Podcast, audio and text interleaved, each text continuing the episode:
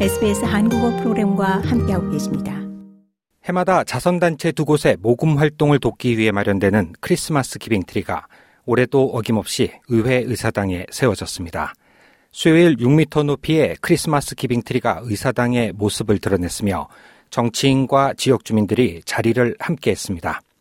2023년에 선정된 자선단체 두 곳은 호주 최대의 식량 구호 단체인 푸드뱅크와 원주민이 주도하는 지역사회 개발 및 연구단체인 Community First Development입니다.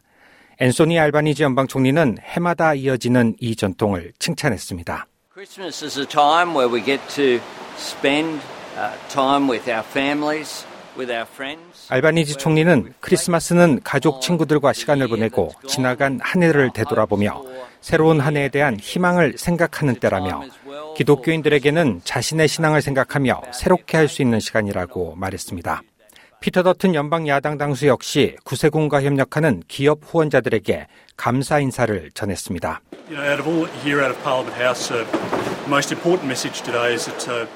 더튼 당수는 오늘 가장 중요한 메시지는 자신보다 불우한 사람들에게 베풀어 주신 호주인들의 너그러움에 감사 인사를 전하는 것이라며 크리스마스 기간에 도움이 절실한 호주인들에게 지원을 아끼지 않을 기관들에게 진심으로 감사드린다고 말했습니다.